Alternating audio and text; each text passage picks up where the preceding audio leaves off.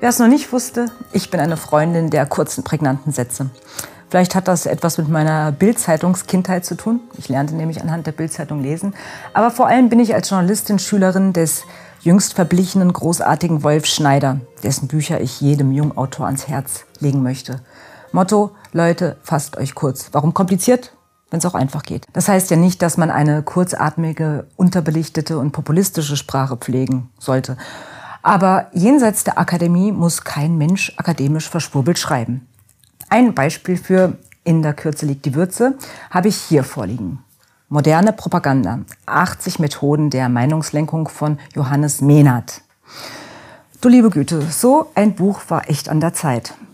Falls Sie schon Ihr Notfallgepäck gepackt haben, samt Panzerkeksen, Vitamin D-Vorrat und Entkeimungstabletten, Sie sehen mich zwinkern, legen Sie dieses handliche Büchlein doch bitte mit in den Notvorrat.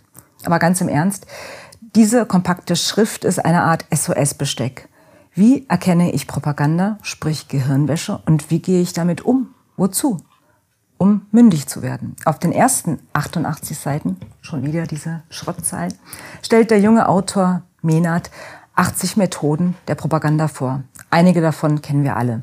Ich sage nur Framing, Emotionalisierung, Verschweigen oder schlicht die Lüge, was vielleicht banal klingt, aber wir alle erinnern uns an die Causa Relotius, es keineswegs ist. Oder die Propagandamethode des Labels.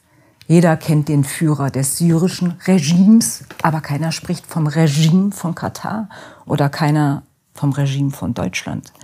Andere Propagandamethoden, die Menat hier kurz und knackig vorstellt, werden den meisten Lesern eher neu sein. Hier nenne ich zum Beispiel den Primacy-Effekt. Demgemäß es darauf ankommt, als Erster ein Narrativ zu setzen. Das wird einerseits wirksam, wenn es darum geht, einen politischen Operateur medienwirksam einzuführen.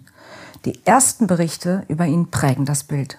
Zum Zweiten spielt dieser Primacy-Effekt auch in propagandabeherrschten Staaten, ich muss betonen, der Autor positioniert sich nie politisch, eine große Rolle, in denen die Indoktrination kleiner Kinder einen hohen Stellenwert besitzt.